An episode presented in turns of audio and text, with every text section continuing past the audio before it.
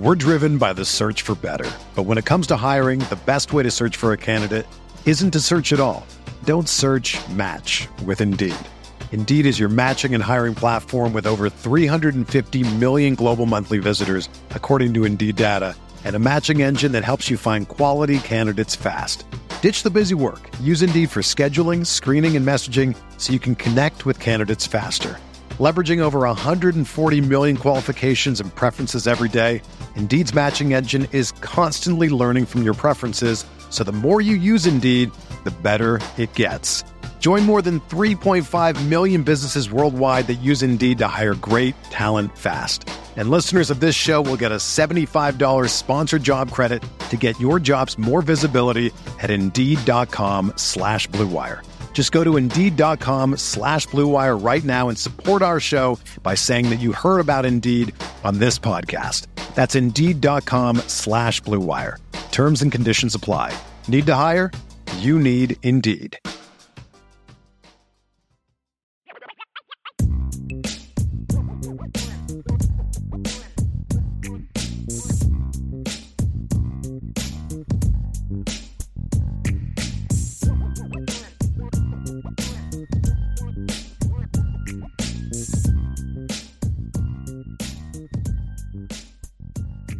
Move over to the mailbag, Mr. Roberts, and we have a lot of uh, questions here, and, and and we got one here to kick off from Tommy Gu- uh, T Guns, Crocs, and Glocks.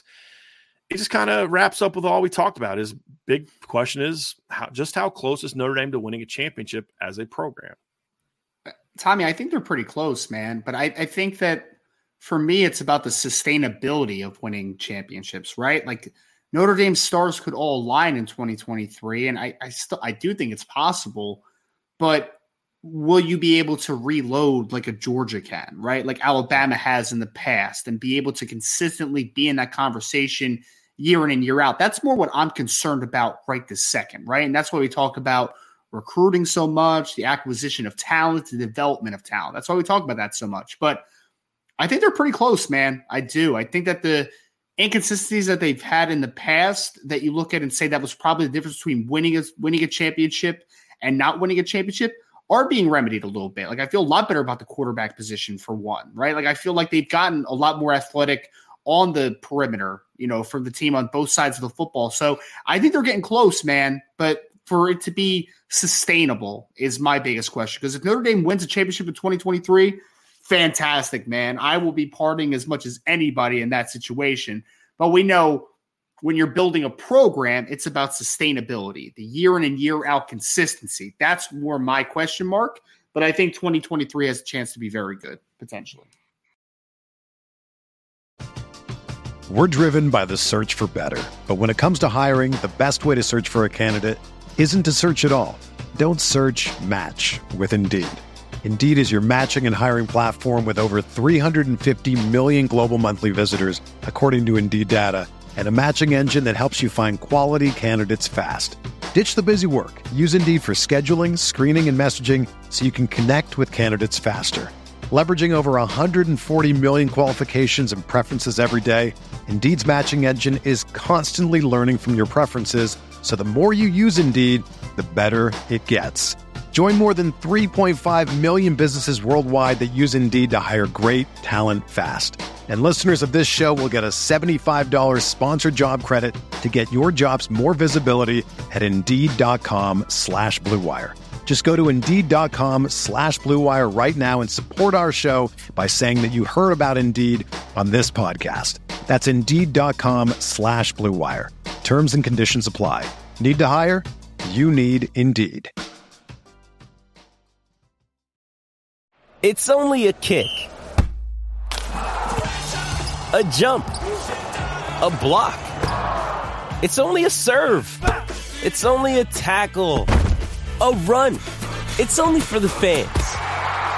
After all, it's only pressure. You got this. Adidas.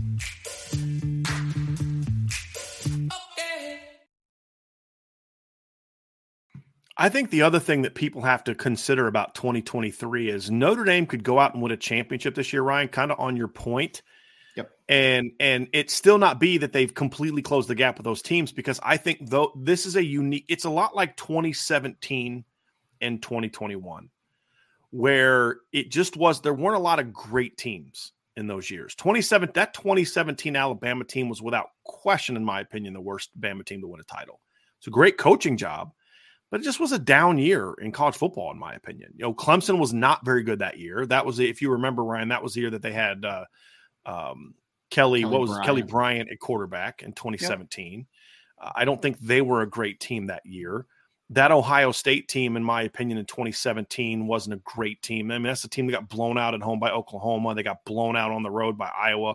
That wasn't a great Ohio State team. Barely beat, uh, you know, barely beat Wisconsin in, in the Big Ten title game. That wasn't a great team.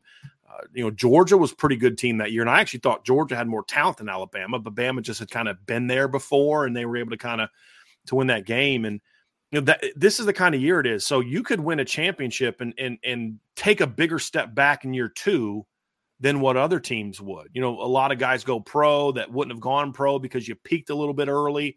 And then all of a sudden you're a three loss team next year because you lost too many guys or whatever the case may be. And, and, like like LSU was that way. They just had that one magical year. Now I'm not saying Notre Dame has LSU's roster that 19 season, there were some pretty good teams that they had to beat to get there. My point is, LSU wins a title, loses a bunch of dudes, and they're just not prepared as a program to sustain it the next season. They, they just all the stars aligned, as you mentioned. So it's a unique year, in my opinion, because I don't think Bama's going to be as good as they've been. I don't think Georgia's going to be as good as they've been. I don't think Ohio State's going to be as good as they've been, but they're still going to be really good. It's yeah. just this particular year, I think the gap is closed because they're taking a step back in some important positions, but they could easily widen the gap back again in 2024 if Notre Dame doesn't do what they need to do. Does that sure. make, does that make sense? Like Notre Dame, the gap between Notre Dame and those top teams in 2015 was not very wide at all, but in 2016 it was mountainous because yeah. it's the sustainability that you talked about, and you know the 2012 team was probably as good as everybody in college football in 2012 except for Alabama right? But in 2013, they were mediocre because they lost a bunch of dudes and the sustainability wasn't there. And and that's the big question mark. So even if they can compete to win a championship this year, I think they can if if certain things go right and they hit catch some breaks. I absolutely think this team is capable of winning a championship. The schedule helps. Two of your top 3 opponents are at home. Yep. And and you know, two two of your top 3 opponents are are are breaking in new quarterbacks. Got some new coaches on the schedule. Georgia's going to have a new quarterback. Bama's going to have a new quarterback. Clemson's going to have a new quarterback. Ohio State's going to have a new quarterback. When, when have we ever seen all the big teams need having new quarterbacks? It just doesn't happen very often. It's been a while, man. yeah. And, and, so, eh, but but that doesn't mean that they've arrived to to the sustainability that other teams will have arrived to. Now, could that help them get there? Sure, because they'll be able to recruit a little bit better. But there's still a lot Notre Dame would have to prove, even if they're like, let's say they go to the title game and they go toe to toe with uh, uh, Bama and lose. Does that mean that they're now back and they're going to be a playoff team every year? No, it doesn't mean that. No, no, it doesn't. There's still there's still things that they have to prove that they can, you know, lose some certain guys and keep it rolling. That's going to be the question mark. I, am big on the law of averages too, right? The the more consistent you are and a title contender, the more chance you have to win the championship, right? It's like if if Notre Dame's really good in 2023, but maybe go to a little bit of downslope, you might have a chance to win a, a, championship one season, but you don't have it for the for three to four. If you have a right. chance to win it in three to four years, then maybe you win one. You know, like the, I'm really big on the law of averages, and I think that that's the best way to win a championship is to consistently be in that conversation, man. Like you don't want to be in that conversation one year then not for two more years, and then back in. And the, the, sustainability, I think, is the biggest thing that you talk about in that instance. And, and, here's an example of that, Ryan. Let's just say hypothetically that Notre Dame goes out and wins the championship this year, just for argument's sake. And, and, and I'm not saying I'm predicting that right now. I'm, I'm saying they have a shot. I'm not predicting it. They're doing it with a quarterback that got developed by somebody else. The can you develop a quarterback questions don't get answered if Sam Hartman wins you a title. You're still in the well, we need to recruit someone who can develop quarterbacks. Because then, if you look at the last three years, two of your three best seasons were with a grad transfer quarterback. That that's not where sustainability comes from, in my opinion. It just it just isn't.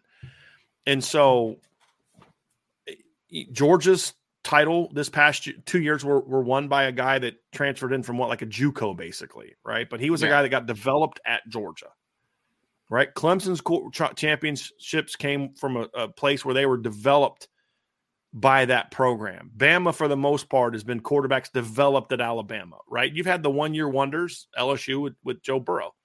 But when it got back to now, you got to win with guys you've developed, they couldn't do that. How did LSU bounce back this year? They went out and got a transfer quarterback. There's still questions about can Notre Dame develop a quarterback, and that's the key for Notre Dame to be sustainable. Is that right there? Can they develop their quarterback room? Yes, Ohio State had a transfer from Georgia. That's fine. But he wasn't really developed at Georgia. He played one year at Georgia. But the rest of their quarterbacks before and after him have all been guys that have been developed at Ohio State. There's a level of, yeah, okay, they have a track record of guys that have have you know, their 2014 title team, all guys that they recruited and developed. You know, the the the 2000 and, uh, t- this past year, the team that they had this year recruited and developed. You know, Ohio State had very few transfers. Their transfers were were were depth fillers. It's the nickel kid from Oklahoma State. They're still Georgia and Ohio State are still programs that understand you were you go to the portal to find to fill holes. You build your team through the high school level. And I think that's why there's more sustainability. So there's still the quarterback question for me, too, as far as the sustainability. But can this particular team, if they get hot, win a championship? Yes, I think they can. Am I predicting it? No, I'm not predicting it, but I think that they can. Um, so that's a, a little bit of a different. Here's a little fun question here from uh, from T Guns there, Ryan. T Gun says, "Do y'all prefer flippy floppies or do you rock out with the Crocs out?" I'm much more. I'm not a Croc guy, so my flip flops by default on that one, Tommy. I mean, I I wear flip flops around the house. I mean, I have a pair of I think Adidas ones. I'm not sure. My wife bought them for me. Like sl- slides or slides, so. slides. I, don't flip flop. Flip flops are the ones that have like the thing in your, through your toe, right? Yeah, yeah. I don't wear flip flops. I'll do slides. Uh, here, here's a weird thing about me that people may not realize. So I have my wedding ring right here next to me under my computer. I don't wear it because, and I don't wear chains. I don't wear watches because, and I don't wear, I can't wear flip flops because I have this weird thing where I just, I don't like things that are, uh, like I can, like I can feel a ring and it just drives me nuts. I don't like watches. I can just feel them. Like I, I tried earrings and I just didn't like those when I was in college. And it just, cause I just, it's weird. I don't, I don't like things that are kind of on me like that. And I hated the feeling of having, like, I tried flip flops once when I was a kid and I hated the, fit. my mom bought me like the cheap dollar ones, you know, that you just buy to go to the water park. Right. Yeah. And I couldn't have that feeling between my toes. It just freaked me out. I hated them. I never won't haven't worn them since. So I, if those are flip flops, I don't wear flip flops. I'll wear slides. Uh, but the shoes that I have now that I wear a lot, Ryan, which I think are great, I wear OOFOS. I, my wife bought me, got me a pair of those. She told me to try them out, and they're they're like you slide them on, like they're they're kind of like Skechers is the best way I can explain them. But they're so comfortable, and they really help me not to have like I I had really bad stress fractures in my shins my freshman year of college because I was starting at receiver and I got them in fall camp. I got like mm. shin splints, and I didn't want to tell anybody because I'm like I don't want to lose my starting job. And it got to the point where like the, I, I went to the doctor at the end of the year because it just got so bad I couldn't walk. And she puts up the scan and she goes, Everywhere you see black is everywhere you have stress fractures. And I swear to Ryan, there's hardly any white. and she's like, You can't play anymore. I'm like, What do you mean? I can deal with the pain. She's like, No, you're a hit away from your your shin shattering. So since then, I, I've always had problems with my shins. Like if I run, if I you have shoes that don't fit great and but these OOFOS, man they're great. So I, they're kind of like crocs but more tight fitting and more look like shoes. Uh, it's the best way that i can explain them I, I, I dig those quite a bit but Tom, yeah, tommy's I'm, definitely a croc can't, guy. can't definitely a croc guy. Yeah yeah crocs and glocks and I'm, I'm a hard pass on both of those. I'm a sig guy you know that so um yeah, I got to pass on both of those there, buddy. All right, we have a super chat here from JKR Myers. Thank you, JKR. Thank you so much. Says maybe I'm sick, but I rewatch the Marshall Stanford post game shows whenever I start to feel too good about Notre Dame football. Yeah. How do our new coaches ensure we avoid a disaster early in the season? First wow. of all, JKR, I'm going to tell you, don't be like that. There's nothing wrong with being uh, in a good mood. There's nothing wrong about being optimistic. There's nothing wrong with experiencing joy. You don't need to do something that's going to make you feel bad. Like I don't understand this then test like I'll put something on the board. You know, I put that thing the other day on the board about uh, how the last two years there's only been three teams that have recruited top five teams had top five classes in the blue chip ratio. And like the first response is, yeah, but we're still not as good as Alabama and Georgia. Nobody's saying they are. Can't you just enjoy this for five freaking minutes? Can't you just be happy for five minutes? So what I would say is, don't watch those games. Uh, don't do that to yourself. We all know that Notre Dame is not there yet, and we're going to enjoy the ride to them getting there. Uh, how do the new coaches ensure that we, they avoid disaster early in the season? It's about finding consistency. That's the big key. And one of the things that uh, you know, I was on a panel recently with uh, Pete Sampson and Pete Byrne, and and Pete Sampson made a good point, and he talked about how you know early in the season, and this is this is true. I, have heard this as well, and, and, Pete really put it in a, in a good um, phrased it well in this this uh, panel that we had, and and he said like, look, early in the year, every week they'd have like a different motto for the game and it was just kind of hard to kind of get around it. He goes, after the Stanford loss, there was like just one motto the rest of the year, and it was execute. Because what's the one thing we complained about every single game, even the games that they won, right? It was this, it was the inconsistency from an execution standpoint. And so I think that's a lesson learned for a first year coach. You've got to have, and every coach, you've got to find that one or two themes that you just build your entire team around and they never go away and everything else is built on top of that.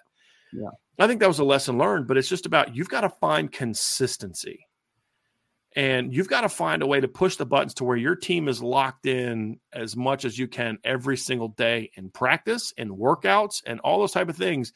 And sometimes, especially as a young coach, you're trying to fate, you're trying to find that that rah rah moment, and those are important.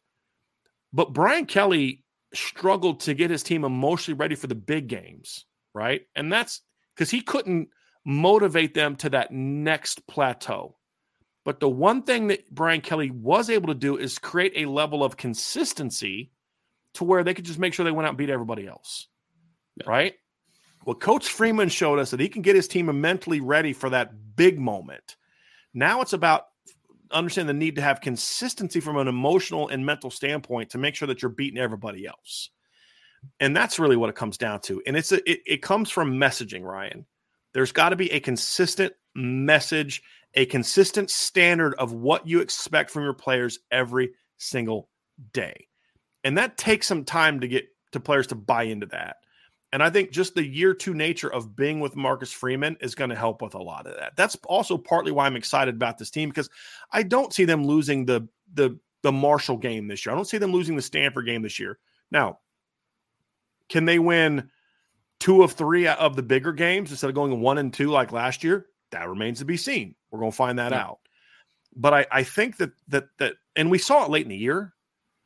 Ryan, if they played, if they'd have played Navy the way that they played Navy in the first six weeks of the season, they'd have lost. That, that flat out, they'd have lost. They'd have lost at Clemson. I mean, I mean Syracuse if they'd have played the way they did the first six games of the year because of that just that inconsistency week to week.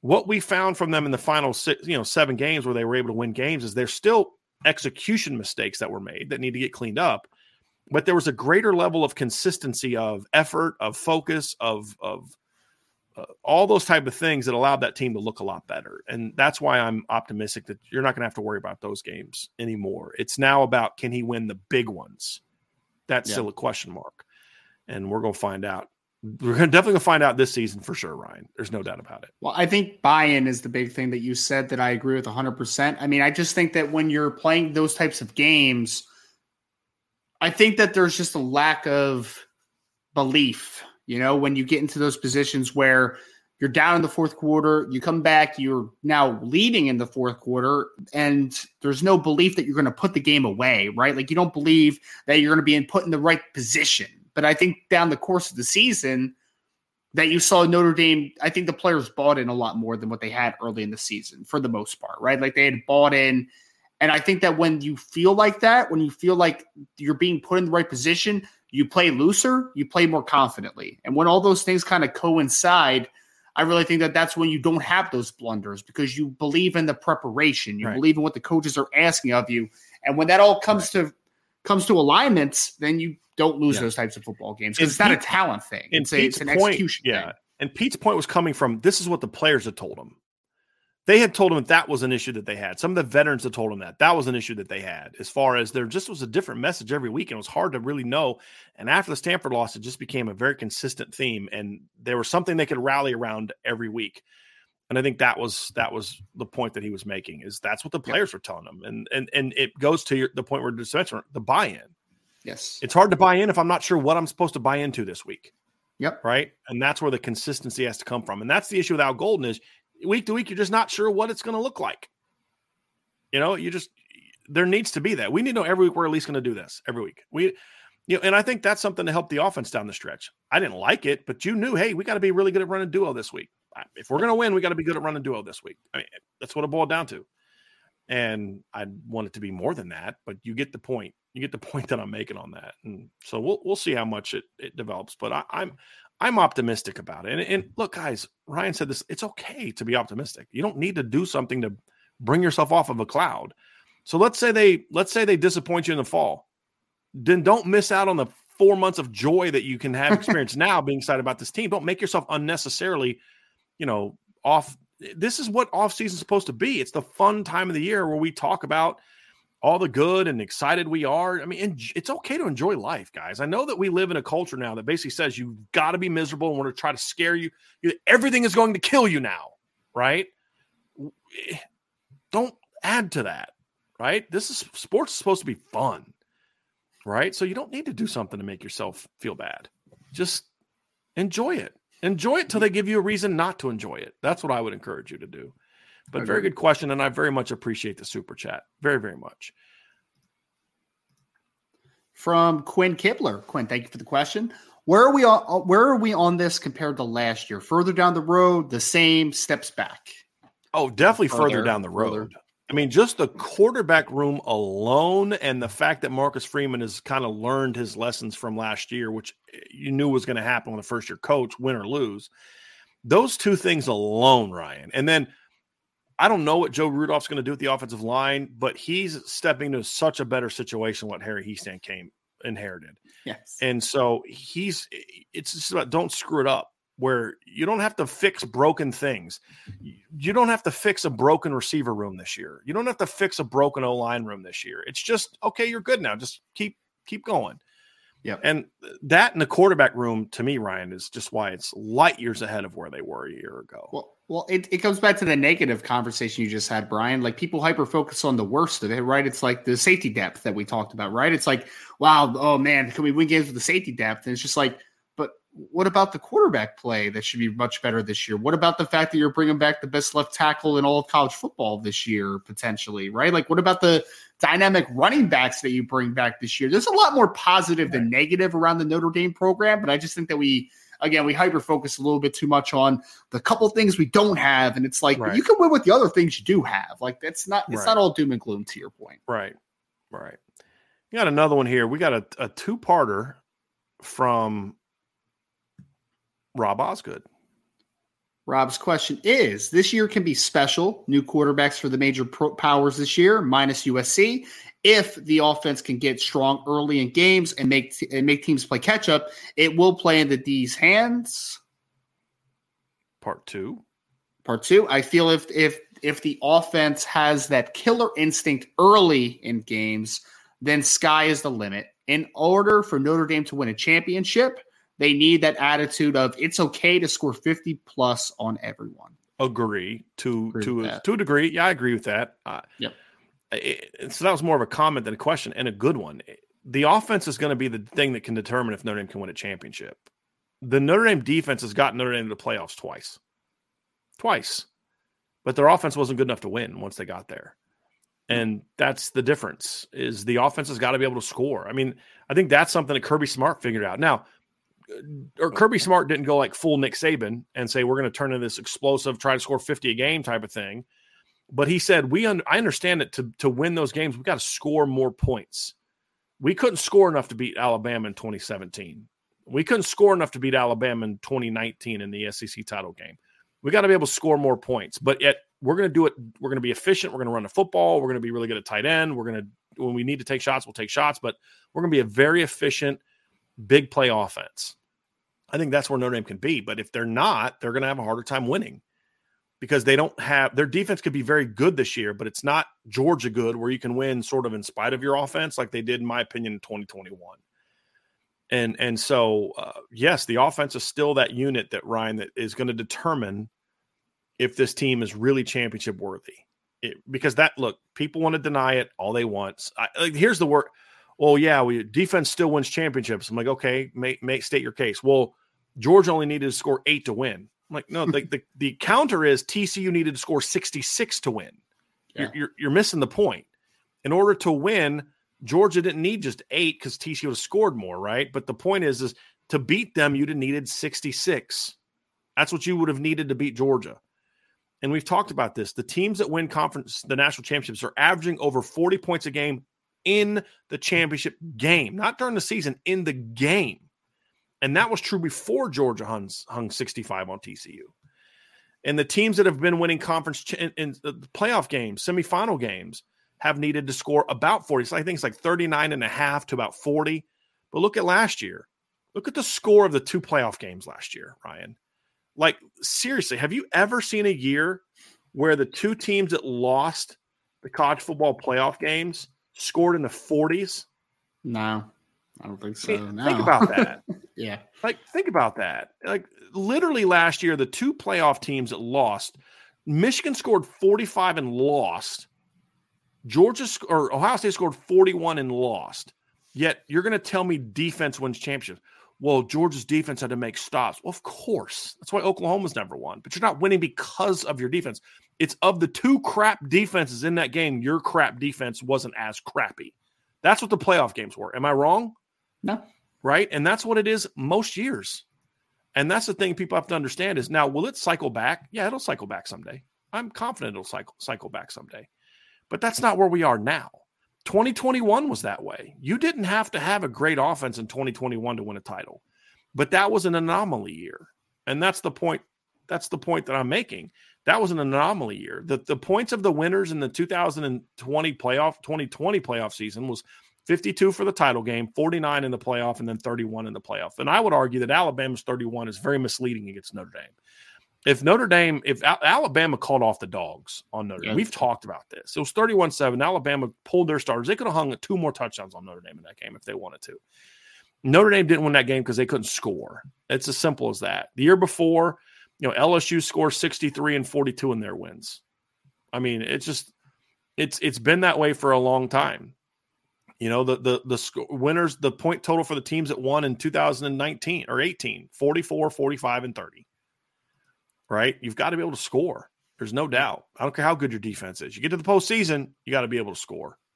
They're they're just got to be able to score. Here's one and from Notre, John A. One. Notre Dame hasn't been able to do that in the big no. games, to your point. So no, yep. Regular season and postseason, Ryan, with the exception yep. of a couple regular seasons against Clemson that, you know, this year was legit, but the 2021 we've talked about why that yeah. one was the way that it was. Question from John A1. How many players in the 2023 roster would you say will uh, will amount um, will, will be, be among, among, the top 250 players in all of college football? Uh, okay. Quarterback on offense, you've got the quarterback. Yep. Joe whoever Alt. your lead running back is. Yep.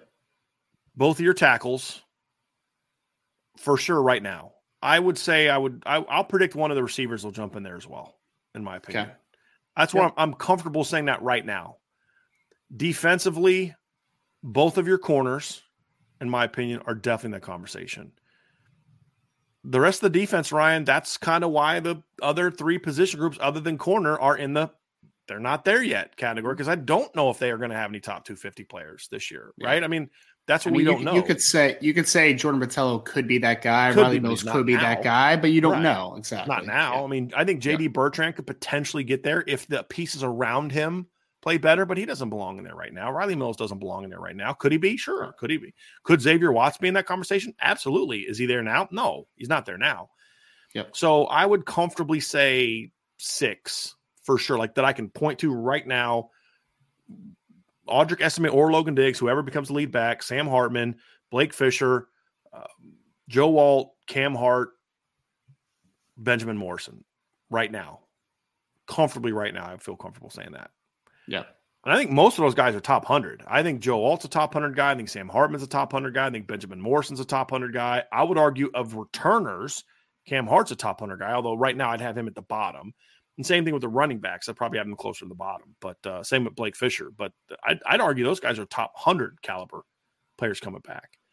And that's where yeah. Notre Dame is. There's this gap between the guys we know and what we don't know. How good they're going to be is determined by how many guys enter into this category during the season.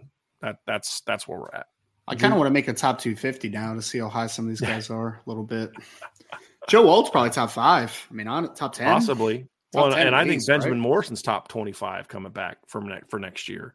Yeah. So, um, yeah, we're going to see. It's going to be interesting.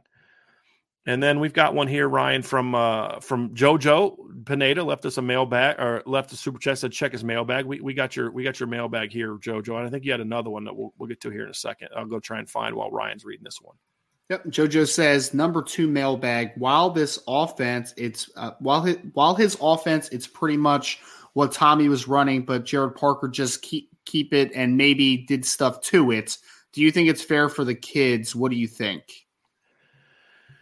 Uh, so you're keeping it the same, but just adding a little bit of wrinkles. I think that's what you need fair? to be. Yeah. I think that's where they need to be. I'm comfortable with that. I don't. I don't think Tommy Rees's offense was flawed at all. I, I I've said this before. Part of this is personal bias, and the personal bias is I I structurally like what Notre Dame did under Tom Rees. Structurally, my disagreements were the way it was implemented. There was never a I hate duo, never run duo. Never said that. This pass concept should never be run by a good football. It was more of a I didn't always agree with the implementation of it. Yeah. And that's why I was like, there's games like, why don't we see this more often? Because structurally, this stuff it creates a lot of problems. It, and so that was sort of the issue. Uh, with to me, Gerad Parker's like, look, let's build on the things we did well and then find areas ways ways to improve on the others. And so I don't think you needed a a wholesale Overhaul. change to this. Yeah. And and there's another part of this from JoJo that we'll get to as well that had something to do with, I guess, something that was said on Lucky Lefty. But uh, okay. But it kind of plays into that, Ryan. And I'll just read it real quick. But he said LL Nation had a great discussion about continuity between the offense and defense. Should Coach Marcus Freeman had kept his defense and not let Al run his defense if he's going to leave for the NFL soon? Number one is you can't look at it like that. If he leaves, he leaves. If you're going to hire a guy, then you need to let him run the defense his way. Do I think that Coach Freeman should have been more involved in making sure the defense is being run a certain way? I do. And I've said this before. One of the mistakes that Coach Freeman made was he gave his two his coaches last year, especially early, too much freedom to do things the way they wanted to do them. I think that was a mistake. But he did that because he was a very good coordinator that wanted to be able to do more of the things that he believed in and he felt that he couldn't. That all all assistant coaches are that way. And you learn when you become head coach that oh, there's a reason why these coaches want things done a certain way because you realize how much I have to marry everything together. And so, do I think he should have kept his defense? I made that case a year ago that you could you could argue maybe he should have done that. I would have said I think what he should have done is either a hired a college coordinator like a Joe Rossi, somebody like that, or been more involved with Al Washington, Al Golden to make sure he understands, hey, we're not an NFL team we got to establish a foundation first and then build on that. But that's not what Freeman did in 2021 either, which is why early on the season they weren't as good on defense. He had to then backtrack, not backtrack, kind of reestablish, hey, we're going to get back to basics. And that's yep. when the defense got really good. That's a lesson now that you hope that Coach Freeman's going to learn from after two years where the offense, the defense struggled out of the gate to make plays because they put you put too much on the players early. Stop. You've now had that happen twice when you ran the defense and when Al Golden ran the defense. So build the foundation first, then add stuff onto it, and you're going to be pretty good. Will they learn that lesson? I don't know. Yeah. But I don't necessarily think Marcus Freeman running the defense, I, again, I made a case for it, but at the end of the day, I still wanted him to hire somebody that could do the job. I just wanted him to be more involved on defense, not necessarily run the defense. That was my opinion, Ryan, because I don't know if I was in a position where I felt Tommy Rees should have had complete autonomy on offense either. So he did he did need to have some level of influence on both sides of the ball. And you can't do that if you're if you're if you're playing if you're basically still running the defense in my opinion. I just I don't think that you can. There may come a time down the road where Marcus Freeman says, "You know what? I'm going to run the defense now." because let's say he's got Gerad Parker's staying around and Gerad Parker's running the offense, and it's just a man, just a well-oiled machine, and he loses a veteran coordinator and just doesn't love the options. You know what? I'm going to run the defense because I completely trust my offensive staff to do that. Maybe, maybe, but I think he wants to be head coach. I think he wants to be in a situation from a recruiting standpoint where he can be the head coach as well. I mean, there's a lot of benefits to that, in my opinion. Um, so I don't know. That's my two cents on that, Ryan. I'm not sure what, what you think about that. I mean, I, I, think that it's a it's a subtle balance, in my opinion. Like, I don't think that there's a perfect answer to it, Jojo. I, I think for me, in the situation that you're in, when you're Marcus Freeman and you are, look, I understand that Tommy Rees just got hired by Alabama, so there's a different perspective on him, I guess, now than maybe what was previously while he was at Notre Dame. But the fact of the matter was that he was still a very young coordinator, right? He was still only 31 years old. Mm-hmm. If this was a situation where you had an Andy Ludwig, for instance, right? If I'm Marcus Freeman, I'm just like, I can just kind of trust that that guy knows what he's doing because he's been doing it for so long. I think that you just need to have a little bit more of the reins on your program, right? And mm-hmm. it's no disrespect to Tommy Rees. It's no, it's it's more just a you need to understand that like the guy is still an inexperienced offensive coordinator. He's still growing. He's still young. You need to be able to in in you know elicit that this is your program and it's going to be run this certain way. And if it's not, you need to be able to put your foot in the ground and be like, nope, that's not happening anymore. But you also need to have a certain type of autonomy to a degree with some coaches. So I think that there's a, a subtle balance. For me, I think that there definitely need to be more hand in it. I think that there definitely need to be in that situation. And with Gerad Parker, it's the same thing. You know, like Gerad Parker is an inexperienced offensive coordinator on the college level. So Coach Freeman needs to be involved, I think, more heavily right and what you're implementing and what you're doing offensively. Not calling plays. Not, yeah, not scheme wise, but yeah. but how they go about their business on a daily basis. Just so exactly. people understand what we mean by implementing. It's he's not saying, hey, run this concept, run this play, but it's more about, yes. hey, here's what the structure needs to be. Here's the philosophy that I want. This is why I, what I hired you to do. Exactly. Yeah. Hey, we need to be more detailed. But the problem with the defenses, Ryan, is we can complain about Al Golden being too complex, but that's was the issue that Marcus Freeman had early in 2021. Sure. So clearly, this is an issue that Marcus Freeman needs to understand. Like, hey, look, you you've got to understand that. Yes, you have to have some. You just can't line up and just play your base defense all game. Nobody has. Georgia can't do that, and they're the closest to it. Notre Dame definitely can't do that. But the point is, you can't get to step two until you really have step one down. You can't. And I think that's what they've missed the last two years is, and I think that's something that hurt Clark Lea a little bit. I think sometimes coaches say, "Well, I've been teaching it this way for three years." True, but half your defense has only been in the system for one or two. Right. And and and you have to understand that you sometimes have in college you have to sort of re-emphasize that. And to me, that's what spring ball should be every year. Hey, spring ball is a back to basics period, and I think that the good teams on the great teams understand that. And you know. Uh, that's that's something Notre Dame, Notre Dame, Notre Dame needs to get to, and that's something that Coach Freeman needs to learn. It's not like he believes that, and Al Golden's defying him. It's not. It's all the same thing. The difference is, is Marcus Freeman was able to adapt quicker in 2021. He realized, like, look, I put these guys in a bad spot. I'm going to fix that, and he reversed course pretty early in the season. Yep. Al Golden never really did until Freeman kind of stepped in and said, "Hey, we got to, we got to you know make some adjustments here, and that's going to be the thing for that coach is going to have to do, in my opinion. I got a lot of good questions here today, Ryan. Here, here's um, here, here's a Tommy Guns. It's like Tommy, do you want to talk Notre Dame football at all, man, or just got like non-football questions every day? These are for Friday shows, man. Tommy's question is: Did y'all see the highlight of the dude who jumped down into the field at Dodger Stadium in order to propose to his girlfriend and then got mollywopped by security? I did not I see did, this, Tommy. I did see I that. Yeah, some guy jumped in like outfield and got on a knee and got destroyed. I'm so sick of fans thinking that the game is about them. Wait, was his was his fiat? Fia, I don't know if she said yes or she not. Was, was I don't know. Girl? I think she said yes, but she was in the stands. Yeah. Oh, she was in the stands and he jumped out on yeah. the field to propose from the field. Yeah, his clown. That's stupid. stupid. Yeah, that's really dumb. Nobody's there. It's like umpires. Nobody's like like the the the nobody's there to watch you play. No one's there to watch you propose to your girlfriend on the field. Stay. You don't belong. Fans don't belong on the field. I've said this about media. Media does not belong in the locker room, in my opinion. They don't. post pregame, post game. They don't belong in the locker room. That is the players and coaches' space. That's Yeah. their universe, right? I don't want Marcus Freeman come over to my house trying to ask me questions. That's kind of how I look at it. That's their sacred place, is in that locker room. When they're out on the field, we have a right to see and observe and do all that, but we don't have a right to be down on the field. I don't have a right to if to to cover the team. If you're going to open practice, well, then I need to be standing there right behind the quarterback so I can hear and see it. No, I don't have a right. That's not my space, right? That's their space. Yep. The field on game day, especially, is not the place for fans. And there's way too many fans because everybody wants to get their five minutes of fame for doing something stupid that goes viral. I hate viral. I hate the whole thing about it.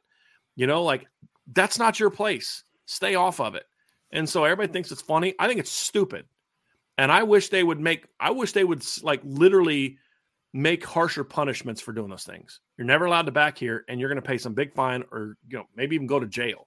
Because here's the thing if it becomes acceptable, what about that one time somebody runs on the field with bad intentions? Yeah. Because if you think secure, I mean, have you ever? I mean, Ryan, you you and I go through this all the time. Security's so bad. Yeah. Like it's not. If I wanted to get something in, I'm getting something in, and it takes one person with bad intentions to where we've desensitized ourselves to the fact of people being on the field that we're, we're there. Like I've had seen, I've seen people say, you know, he didn't have to hit that guy that hard. Yeah, he did. Yeah, he did. You don't walk up, hey, sir, you need to go off. Because what if what if that's a ploy to then do something else to attract a player to get closer to him and he's got bad intentions? No, that's not your place. Just like players shouldn't go into the stands and go after fans. That's that's not your place. Your place on the court or on the field or the gridiron or whatever. The fans, that's their spot up there. You stay in your zone, I'll stay in mine, and we'll all have a happy existence. Yeah. But uh, too many fans think it just because it's a aware. Everybody has this "it's about me" mentality. It's about me. I'll do whatever makes me happy. Bullcrap. I'm tired of that. You don't belong there. And so I don't think it's funny. I don't think it's cute. I don't think it's romantic. You're an idiot. Stay off the field.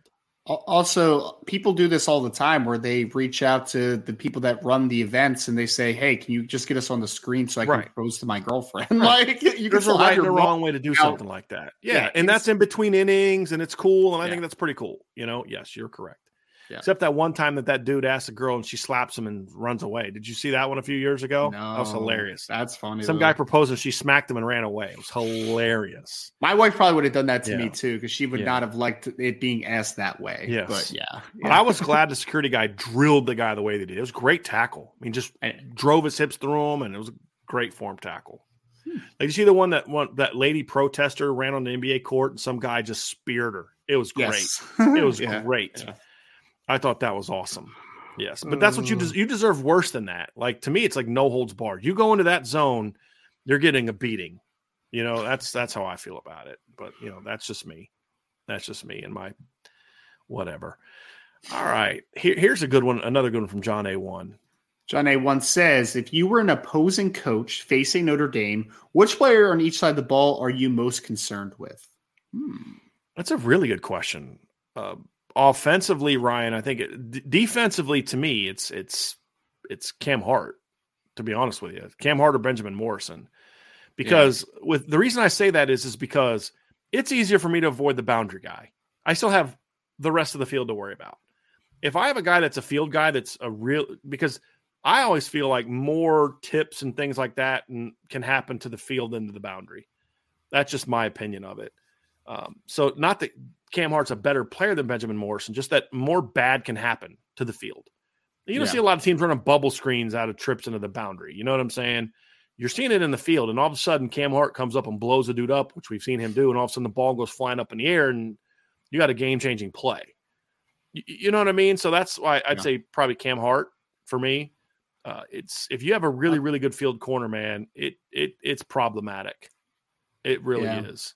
I, I'd probably go Benjamin Morrison, but I think both the answers are acceptable. Yeah. Honestly, like it's yeah. You're. I, I mean, either way, you're player. I'm looking at it cutting from off half the field. Yeah. for me, but it's not it's not often half the field though.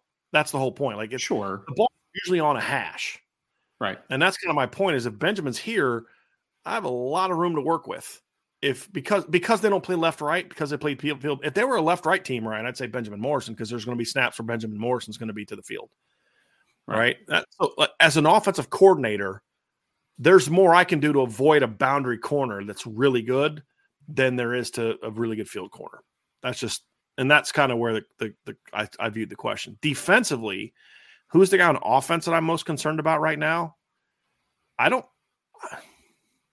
It's probably Chris one Tyree. of the running. It's probably one of the running backs. Just knowing what I know. For me, it's Chris Tyree, and I think we saw that played out last year in games too, because to beat to beat to stop Audric Estime and Logan Diggs, I don't necessarily have to stop them. I have to stop Billy Schrauth and Zeke Correll and you know whoever the guards are. You know what I mean? Like it, Chris Tyree to me, if you use him correctly, is the guy that makes he may not beat you, but he's the guy that can do more to put you at a bind overall. So if, if you're gonna not play him on the perimeter, he can hit an 80 yard home run. If you overplay him, then now you've got Audric and Logan and those guys gashing you. And I think that's what that's what we saw last year, Ryan, is we saw that against Clemson, but especially the bowl game against South Carolina. South Carolina was petrified of Chris Tyree making a play last year. Petrified. Yeah. they overreacted. Every time he went in motion, they dramatically overreacted. And they didn't react that way when Lorenzo Styles and other guys went in motion. When Chris Tyree went in motion, they were petrified of him.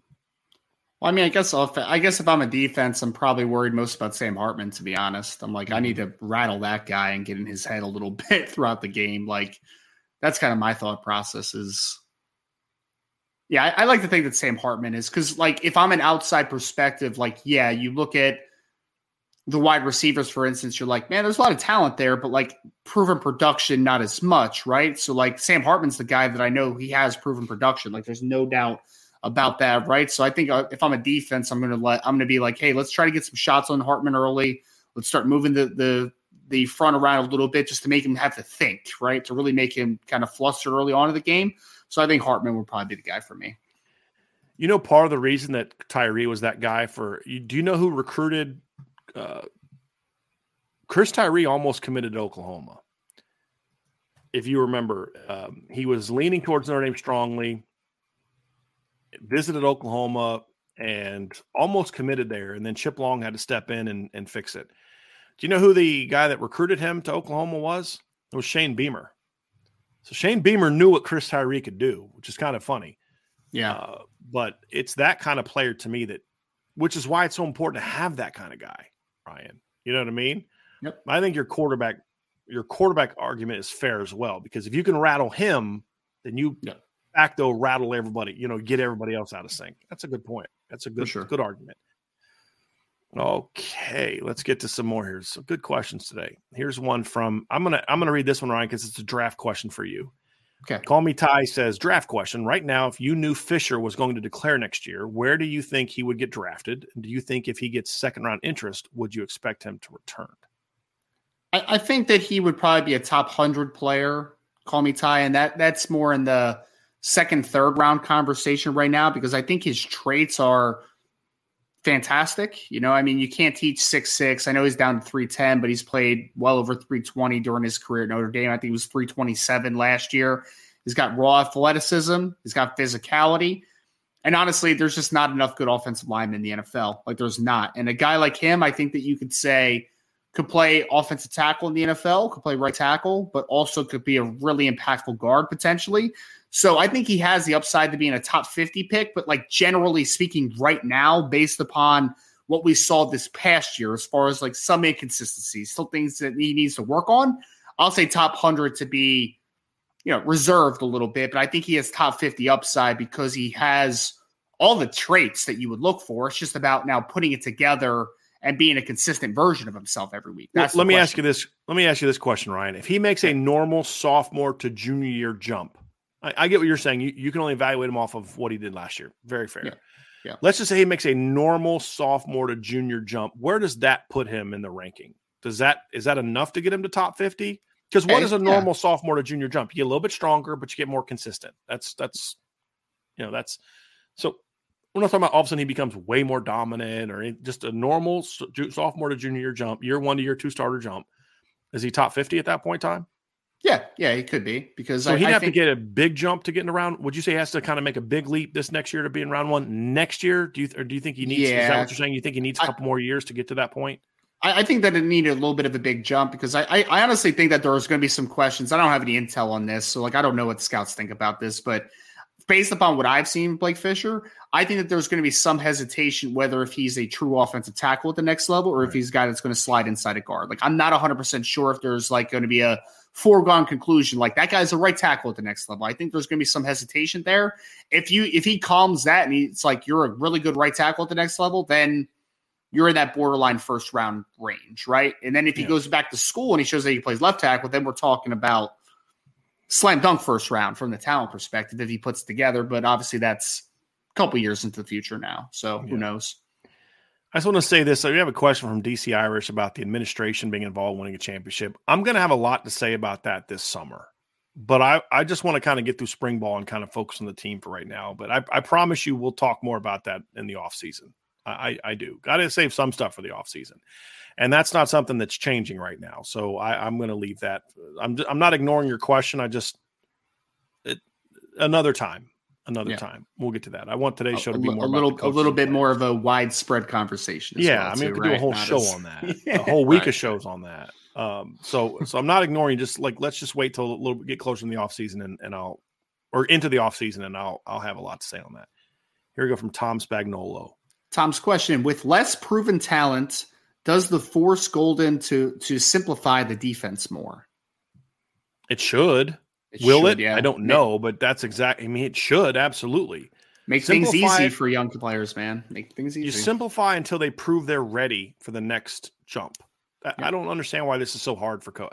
And we see it happen all the time. It just blows my mind how you don't see that this happens constantly. Like, well, you know, we keep doing this and the players can't figure it out. Then stop asking them to do that. I, I, I was- there was a coach in Notre Dame who I, who I knew, and he would just complain every game about after every game about this kid. I'm like, dude, you complain about the same. I said this to him. I was like, dude, you complain about him after doing the same, not doing the same thing after every game. At what point do you stop asking this kid to do that? you know, uh, it just it it's frustrating. Uh, Well, Marist keeps making the same mistakes. Well, stop asking him to do the stuff he's making the mistakes on then, or put Right. somebody else in there.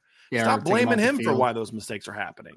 You know, if if this is make sure that especially if and here's the other thing, we got to do a lot because I'm not as I'm not as locked. I don't think the talents an, uh, of an elite defense. Fine, even more reason not to be too scheme heavy. A, a team without talent needs to be. Look at Minnesota. They're not a super talented team. They, they were a lot more talented on defense in 2019 than they are now. Ryan, would you agree with that? Yeah.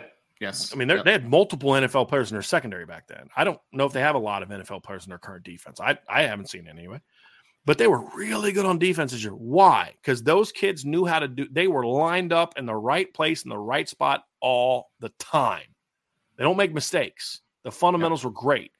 At a place like Notre Dame, you get to that level first, and then add some complexities as you get into the season. You're going to be a great defense. But the problem that Notre Dame had last year wasn't a lack of talent.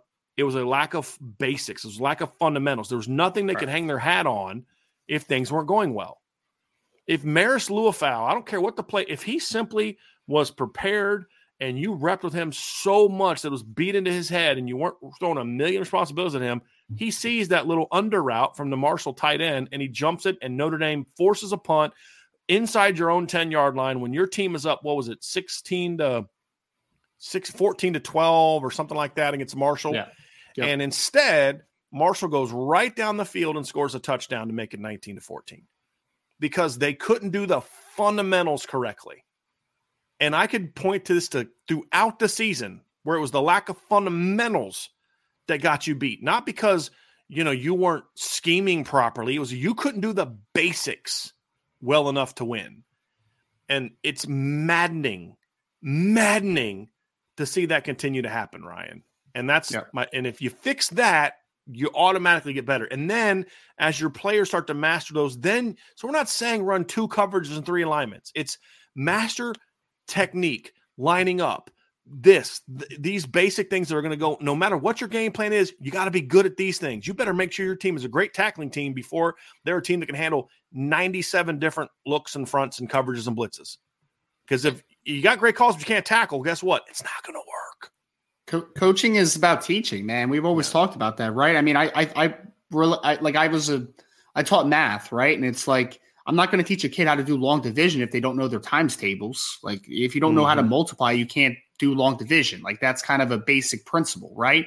And it's the same thing of like Brian. Like I'm not going to ask a def- a secondary to run cover six if they don't know cover three or cover two. Like that's right. part of the equation, right. right? Like you need to be able to make sure that the basics are all sound, or else you can't build off of it. That's how gaps are created in understanding, right. and gaps being created in understanding is why guys don't play fast. That's that's the key for it. Agree. Agree. Here we got one from Tyler Smith. Actually, I'll read this one, Ryan, because this is also an NFL draft question from Tyler, which is a good one. I, I want. I'm curious to hear your answer on this one, Ryan. Okay. Tyler Smith says, NFL question: How do you feel about the Ravens taking Hendon Hooker if they get rid of Lamar Jackson? Which I mean, that's a given now, right? Is I mean, eh, there's no way Lamar goes it's back to Baltimore very, now, right? Very hard to come back from this if they yeah. do. Like, yeah, I look. I like Hendon Hooker a lot. I I do think, in my opinion, that Lamar, when healthy, has been making more out of little at times, right? Like, I don't think that the offensive line has been great. I think it's been okay. I don't think the wide receivers have been great. I think they've just been rotating running backs in. Like, J.K. Dobbins has not been able to stay healthy. Outside of Mark Andrews, it's just been very not great at the skill position, right? And I think putting a guy like Hendon Hooker, who I like, I like Hendon Hooker as a second or third round type of quarterback, and you develop him, and I think that he has some starting upside in the league. But you're going to put him in a situation where you're asking him to make a lot out of little, and I don't think that's fair to any rookie quarterback in general, to be honest with you. So, I mean, if the expectation is that Hendon Hooker started day one and he has to do with what Lamar was working with in Baltimore from a skill position perspective, I think he's doomed to fail at least in year yeah. one. Like that's a tough spot to put someone in. It really is, man. I look for all the all the slack that Lamar gets, and some of it's justified, some of it's not. Right? He did do some good things with not a lot of great talents over the last couple years from the skill position right. perspective. That is true, and I think throwing yeah. Hendon Hooker into that situation. It's not very fair, but it's also wouldn't be fair if you just threw Bryce Young into that or you threw, right. threw CJ Stroud. Like, I just don't think that's a great situation to be in if you're Baltimore. For me, Ryan, uh, if you're going to draft Hendon Hooker to eventually have him be your starting quarterback in a year or two, I'm fine with that. Yeah, I, I, I am. I mean, let Tyler Hunt, Hunt, Huntley be your quarterback this year, and then let and groom Hendon and build because you got to build up the talent around him. I think yes. that's that point you you mentioned is you nailed that. If Hendon Hooker's sitting there for me in round two, I'm taking him. I and and you know, Ryan, there aren't that many bigger Hendon Hooker fans than me that you know. You know this. I, I when he went to Tennessee, I said, well, "That's a great, great move," because I thought Virginia Tech wasted him. Yeah, and and so um, you know, I, I look at it and so I, bad, man. That offense yeah, is so bad. Yeah, and so I just I feel like you've got a. He's not the kind of quarterback that you can put onto a team though, and he's going to make everyone around him better. He's just not that, especially coming off a torn a late season torn ACL. He's probably not going to be ready to start the season anyway. So, but if you could get him, if I could get him in round two, I'd be, and I'm a quarterback needy team, I'd be really happy, especially if I had a situation where, you know, let me let him sit and cook a little bit for the next year or two, and then and then I can turn it over to him. I think Hendon Hooker can be an NFL quarterback. I do. Okay. I just don't think he's a guy that's going to go win Rookie of the Year next year right? Because sure. I mean, he's not the athlete Lamar was. Hendon Hooker's a drop back quarterback who can yeah. run, but he's a drop back quarterback. Right. You're not you're not going to make the offense exactly what you did with Lamar. Like you're not running quarterback power all day with with Hendon Hooker. Like that's not going to be mm-hmm. his game. You can sneak it in occasionally, sure, in the right situation, but yeah, I think that you just need to be able to you need to be able to assimilate and be patient. If I'm the Ravens because mm-hmm. I just don't think that that skill position is ready to just throw a quarterback in there and just be ready to go. Like I just don't right. think they're there yet. Right. Next question here from uh, we have one from Bill Walsh. And Bill says, "Do you see Christian Gray at safety in the future?" I, I don't. don't. see the need for it. I don't see the need. Well, I don't it, see. Right? He's. I don't think he's got the body for it. To be honest with you, he's a skinny. He's a. He's built a lot like Benjamin Morrison. I just If you had a safety position that was a pure cover position and he couldn't crack your lineup at corner, maybe. But that just that position doesn't exist right now, in my opinion. I just don't see the need for it. Uh, to your point, right? I think you nailed it. There's no need, but I don't think he has a body for it either. I mean, Bar- Clarence Lewis is on the edge of does he have the body for it? He's on the edge of it, and I think he's Clarence 196 pounds, and he's yeah. thicker than Christian was coming out of high school.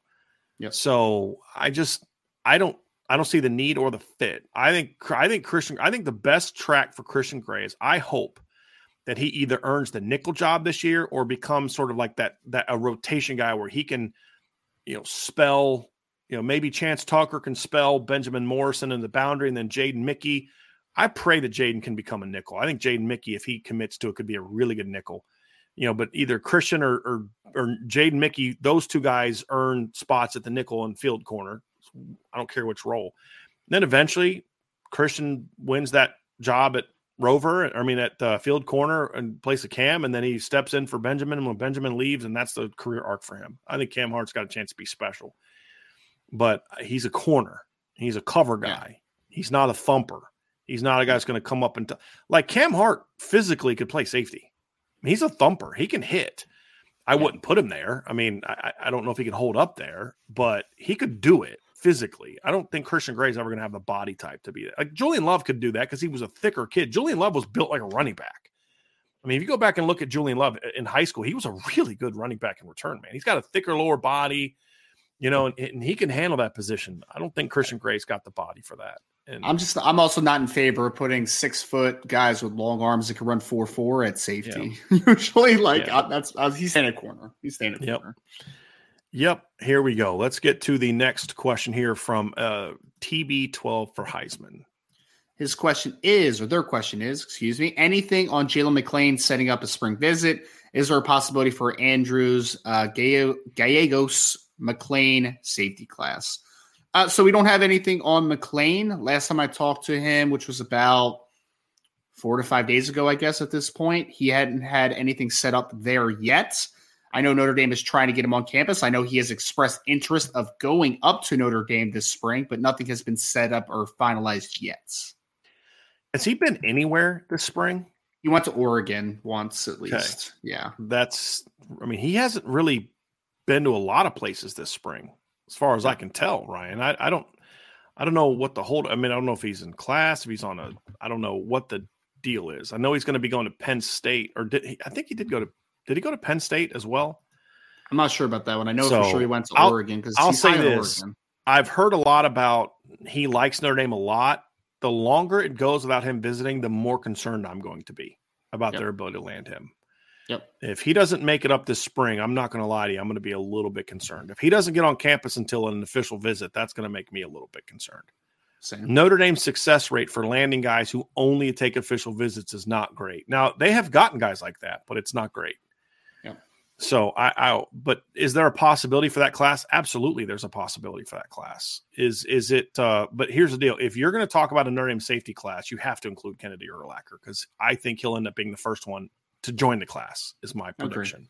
I agree. And and I think he's a better player than Gallegos, and I and I like Gallegos a little bit more than you do, Ryan. Uh, but I mean, if if if I'm drawing up my ideal three man class, it's it's you know of legit of legitimate prospects. Dewan Lane's talking to Notre Dame more now. I'm not ready to jump onto the they might get Dewan Lane right yet.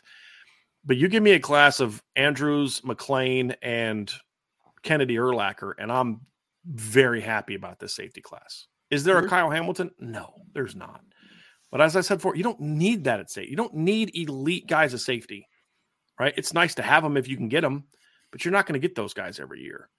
And I just I don't think that I don't think that I'd like to get an elite safety, but that guy's just not an option right now. But you give me that three man group of Andrews, Gallegos, and McLean, that's a good class. I just would feel even better if you could put Kennedy Urlacher in there of that group. Man, I, I really like I really like Jalen McLean, man. Like that's a mm-hmm. guy that man, Notre Dame almost needs to land in this class, man. They almost need to land that type of player, like a true a guy that can truly make an impact from depth. Like I think you're missing a few of those guys on the roster currently.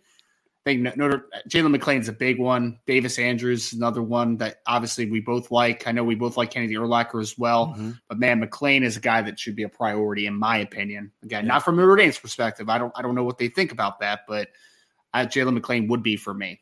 Yeah, he's a very good player. They have to be able to get him on campus soon. That yes, he's from a private school in New Jersey. If you can't get that kid on campus this spring, then there's major problems at the safety position. I'm sorry, yep. there there just are.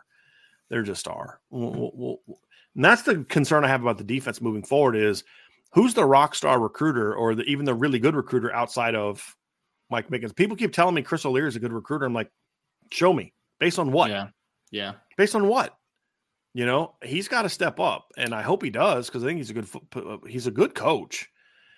But he he's got to step up as a recruiter. I'm sorry, it just there's just we'll we'll see. It's a big year at safety. It's Kaley Cuoco for Priceline. Ready to go to your happy place for a happy price? Well, why didn't you say so? Just download the Priceline app right now and save up to 60% on hotels. So, whether it's Cousin Kevin's Kazoo concert in Kansas City, go Kevin, or Becky's Bachelorette Bash in Bermuda, you never have to miss a trip ever again. So, download the Priceline app today. Your savings are waiting. Go to your happy place for a happy price. Go to your happy price, Priceline.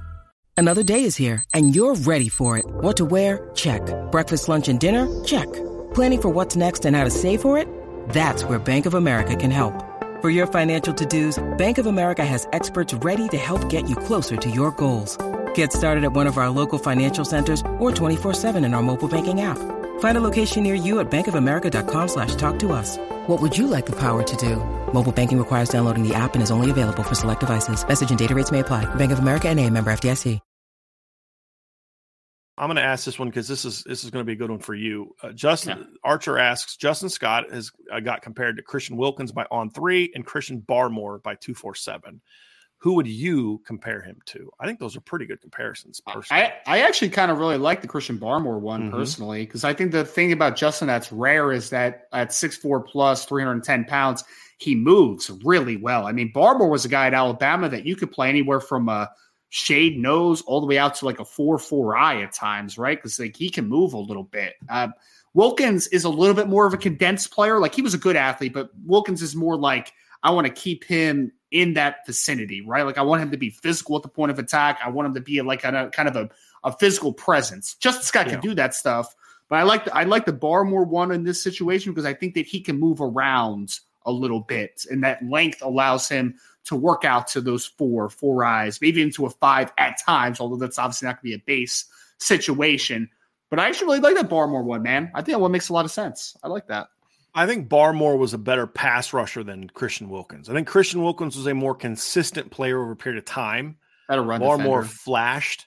Yeah. Uh, so I think Christian Wilkins is is a good comp for Justin Scott from a career standpoint. Like I think his career could look a lot more like Christian Wilkins production wise because Christian Christian Barmore had one year at Alabama where he did anything. His his he was only in the rotation for two years. His first year had six tackles for loss and two sacks, and then his next year has like nine and a half tackles for loss and eight sacks. Yep. And and uh, I think I think that uh, I could see Justin Wilkins being similar to that sack wise in his later in his years, where Christian Wilkins never had more than five and a half sacks, and that came in a year where they played 15 games.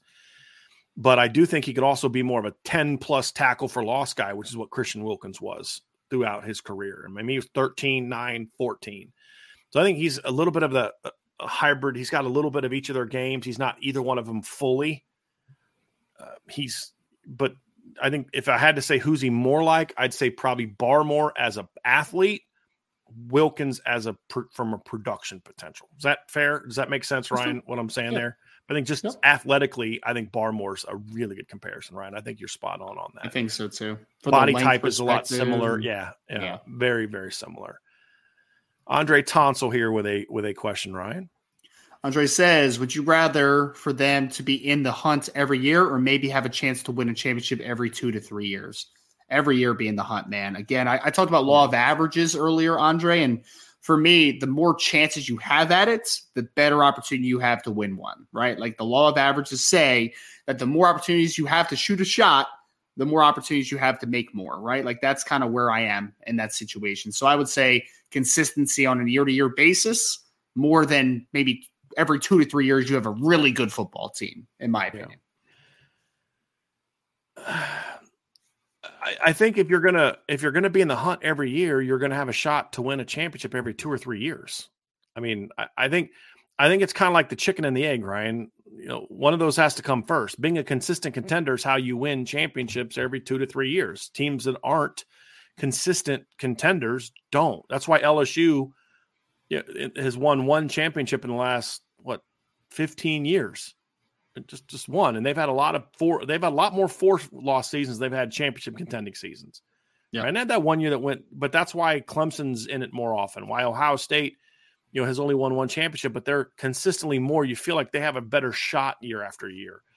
Uh, it's why Georgia's getting there. It's why Alabama's been there. They're contenders every year. If you're just got because if you're just a contender every two three years, then your margin for error is a lot smaller.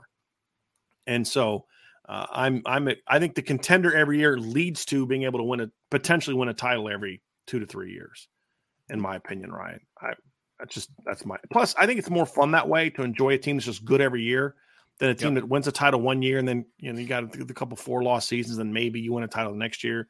As long as it ends with titles, I'm I'm you know I'm good to get there. I agree.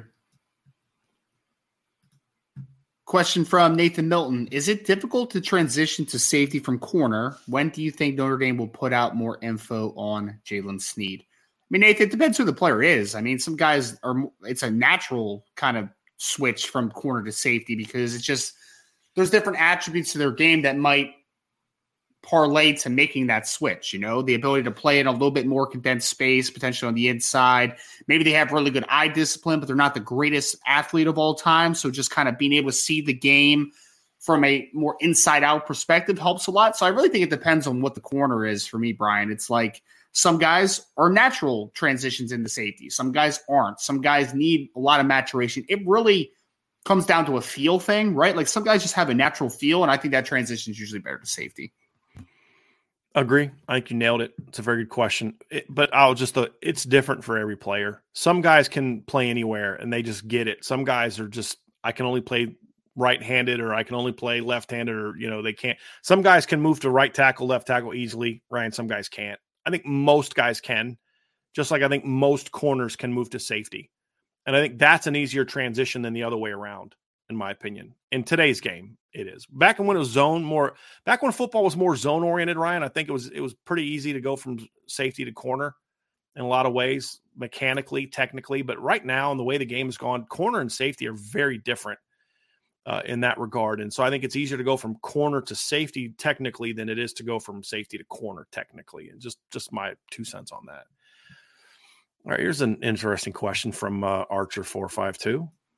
Archer says Saudi Arabia Pro League soccer team Al Hilal has made a 400 million dollar euro uh, sorry 400 million euro a year deal to Lionel Messi.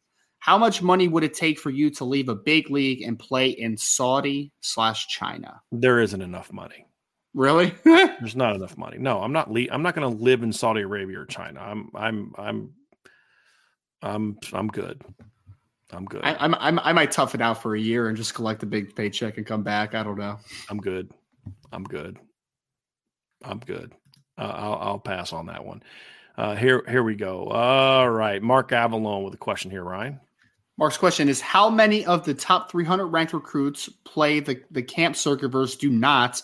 And are just seen as dudes based on game performance? That's a great question, Mark. And, and, I think that's growing more and more and more now as the as the circuits become more integral to the rankings. Because like now you have this obsession with I gotta see a guy in person. Oh, okay. Well, it doesn't have anything to do with the fact that you have a camp circuit that you're trying to promote to get people to. I'm sure that you know it, it, it just you, you see, uh, why Benjamin Morrison wasn't on the camp circuit, and he's not. I mean, anyone that watched that kid's film, there's no you could argue, okay, maybe I don't see top hundred guy. I did I did, but I, I could see maybe not. But how could anyone could not even think he's not even top 300 guy? Like really? Like his film alone doesn't show you that, but you know it's it's the circuit circuit because there's a there's more gen. It used to just be ranking services had one job, put out the best ranking you can. Now they've got all star games that they got to promote and camps that they got to promote. And now On Three is coming up with this stupid NIL series thing. So, yes, you've got to do something to incentivize kids to go to your events.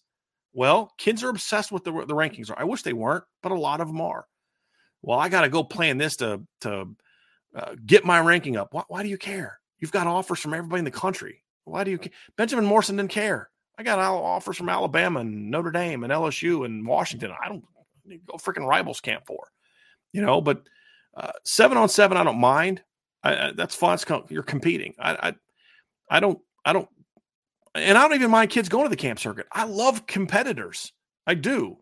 I just don't think it should have as much. Something you do in pads should not have as much of a say on what as on rankings that they do now. Well, I saw the guy in person. Did you see him get tackled? Did you see him get hit in the face? Did you did you see him playing an eleven on eleven in person? Because if you didn't, I don't care that you saw him at some camp. I, I, I don't. Receivers, Ryan, you see, they look great in like one on ones and seven on sevens. They know they're not going to get hit, and then put them in the middle of the field when they got to catch a dig route with a with Kyle Hamilton or Harrison Smith or Sean Taylor's. You know, eh, that guy didn't have as much courage. You know what I mean? So uh, I think there's way, I think, Mark, there's way too much of that going on. Way too much of that. And that's why a part of the reason I think rankings are getting less and less accurate, in my opinion, is because there is so much more emphasis on things that aren't about just honest evaluations, in my view. That that's my two cents, Ryan. You got anything yeah. that you'd like? Well, I, I mean, I, I, always think back to the Sam Pendleton story last year, Brian. Remember where like he didn't have like any ranking for the longest time and no offers because he didn't believe in like the the camp circuit, right? Mm-hmm. Like it wasn't something that he really subscribed to. So it really is a it's something that you need at this point, Mark. Like it's it's a sad state that we're in, man. But like so many kids get overlooked if they don't do those camps sometimes, which is just odd. But yeah, man, I I just think it's a really sad state. But I mean, to your point, Brian, you're also talking about, you know, I I think of like the the um Senior Bowl every year when these wide receivers who know they're not going to get touched, right? And these one on ones, all of a sudden they're big risers like Calvin Austin last year and all these guys. You're just like, that has nothing to do with playing football, right? Like the releases, you're not getting pressed, you're you're getting out in space, like you're not it's not translatable. And that's mm-hmm. and the camp is just a very interesting debate that we could have forever, I think. we really could. Yeah, I um hmm. I, I think if camps were handled correctly, I love them. I love competition. I love kids getting a chance to meet other kids from around the country in their region. I think there's a lot of value to those things. You, yeah. you can be taught certain things and maybe an experience of different things. But from a rankings, I just want to make sure my issue with camps are more from a rankings standpoint. They should not have that much. But I think camps, just in and of themselves, I have no issue with. I love a chance for kids to compete. Love it. I I just don't think they should have as, as big of a say on rankings. Now, there are things you can get from them. You know, this kid's a little bigger than I thought he was. This kid's uh, not as big as I thought, Ryan. Body you typing. Know, there's yeah. things like that that I think there's value to those from an evaluation standpoint, but there's way too much. Oh, this guy looked great at camp. Oh, so have you seen his film? Have you seen what happens every time that kid's about to try to tackle somebody? You know what I mean? Have you seen what happens every time that kid's about to get hit over the middle of the field? Alligator arms, everything. He looks great at camp when he knows he's not going to get hit. You know, so uh, seven on seven tournaments will go a whole lot better if you put kids in full pads. Fact. Fact. Uh, so that's why I just don't put a whole lot into that. I just, I just really don't. Uh, he, he, here's Ryan. I want to somewhat address this one. I'm not okay. sure how much I want to get into it, but but I, we'll we'll give it a shot. We'll give okay. it a shot. Nathan's question is Were there any Notre Dame players leaving for NFL that were okay with due to locker room issues or personality issues? I, will I will say this. I found it fascinating when we were at the pro day how the Notre Dame players interacted with the guys that had been there and the guys and the guy like Brandon Joseph. It's very different and you could just tell there wasn't that same connection that he had with some of those other guys. And I've heard enough to make me one to say, you know, I think they're going to be okay with him moving on. I think they'll be okay with that from a locker room standpoint. I think some of the veteran defensive linemen knew that they were done after a year and weren't trying to reinvent the wheel. I I just I, I think not that they're bad kids or necessarily locker room issues or they had personality issues. I just think it was just sort of a I'm setting my ways and I got one year left and I'm just going to do what I want to do and then just kind of move on. And I think the fact that that's not the case for this year's roster, I think it should should be somewhat beneficial for the room as a whole from a culture standpoint of that room.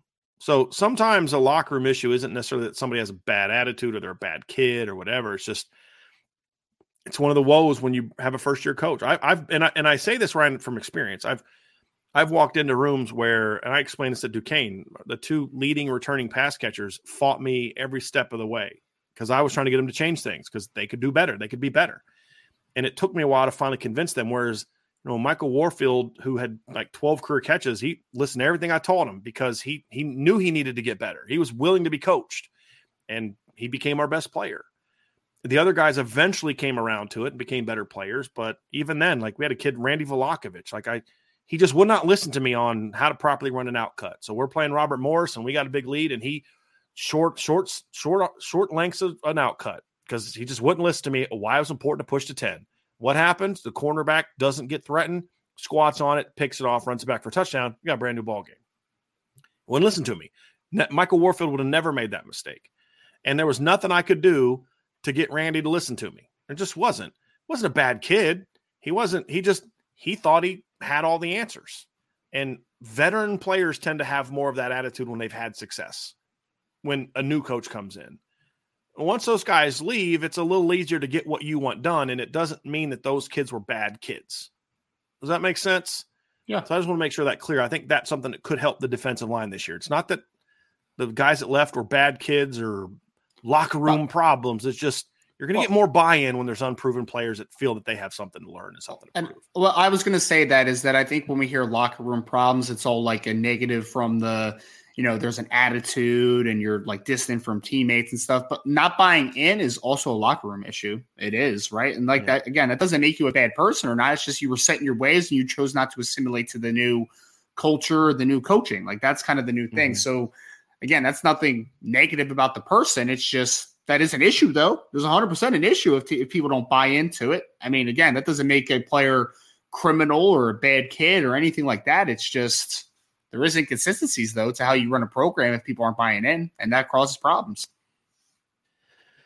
Yeah, so I, I feel like I addressed that correctly, or a way that's yeah. not going to come across the wrong way. I want to be really careful with that because I don't, I don't want to especially with these kids trying to get drafted. I don't want to make it seem like oh they were bad kids and had a lot of problems. I just yeah. I want to make sure I uh, because they weren't bad kids. No, like Brandon Joseph's not a bad kid. It's just I don't think he ever did what he needed to do to kind of. I think he knew he was going to be here a year and never really did things to kind of build the same connection with his teammates the way that you know sure. other guys have. Here, here's a here's a perfect one, Ryan. Uh, Rob Thidoff says, Brian and Ryan, is it just me or does it seem that Sam Hartman doesn't like to do interviews? I'm fine with it though. It seems like he is on a mission just to get the job done on the field. Like, so you look at Sam Hartman compared to Brandon Joseph, they're both going to be here for one year. Yep. But Sam Hartman understands that I've got to be a part of something. It's not just about me, I've got to be a part of something.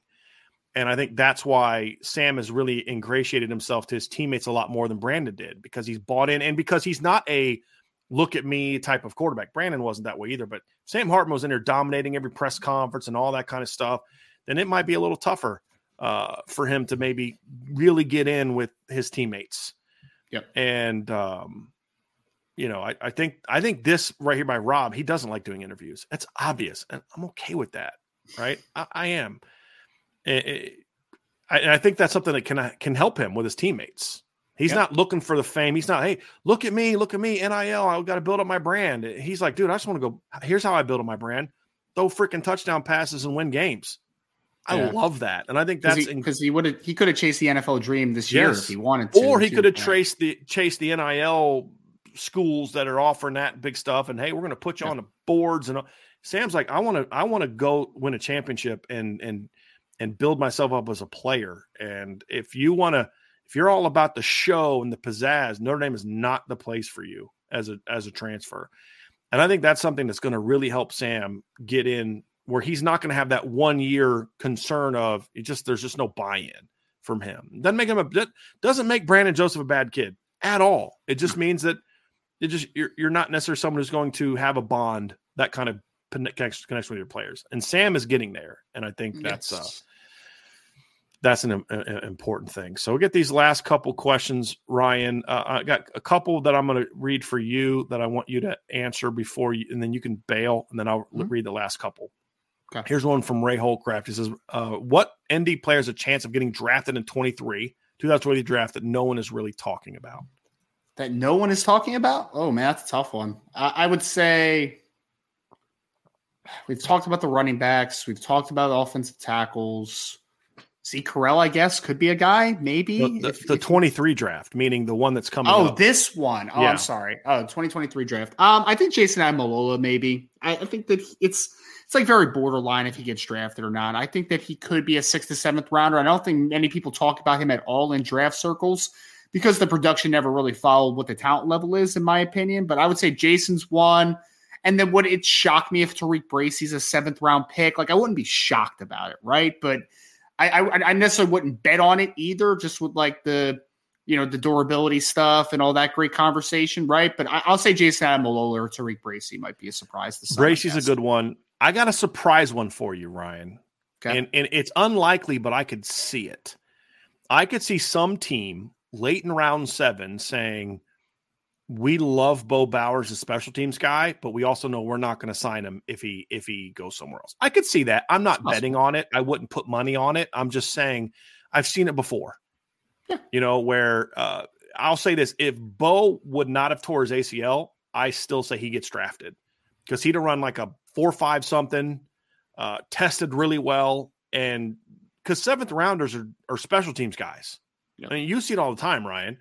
And Bo would have been one of the five best special teams players in the draft, in my opinion. Uh, the ACL hurt his ability to showcase his athlete, his vertical explosiveness stuff. His change of direction hurts him as a linebacker. Doesn't hurt yeah. him as a coverage guy as much. Sure, you know. Um, but I'd still say I could see some team that just special teams coordinator pounds on the table. Hey, we've got four seventh round draft picks. Okay, can we please can what can you please get me this kid? I could see that. I'm not betting on it, but I could see that. I it's always possible. That. It's always possible. Yeah.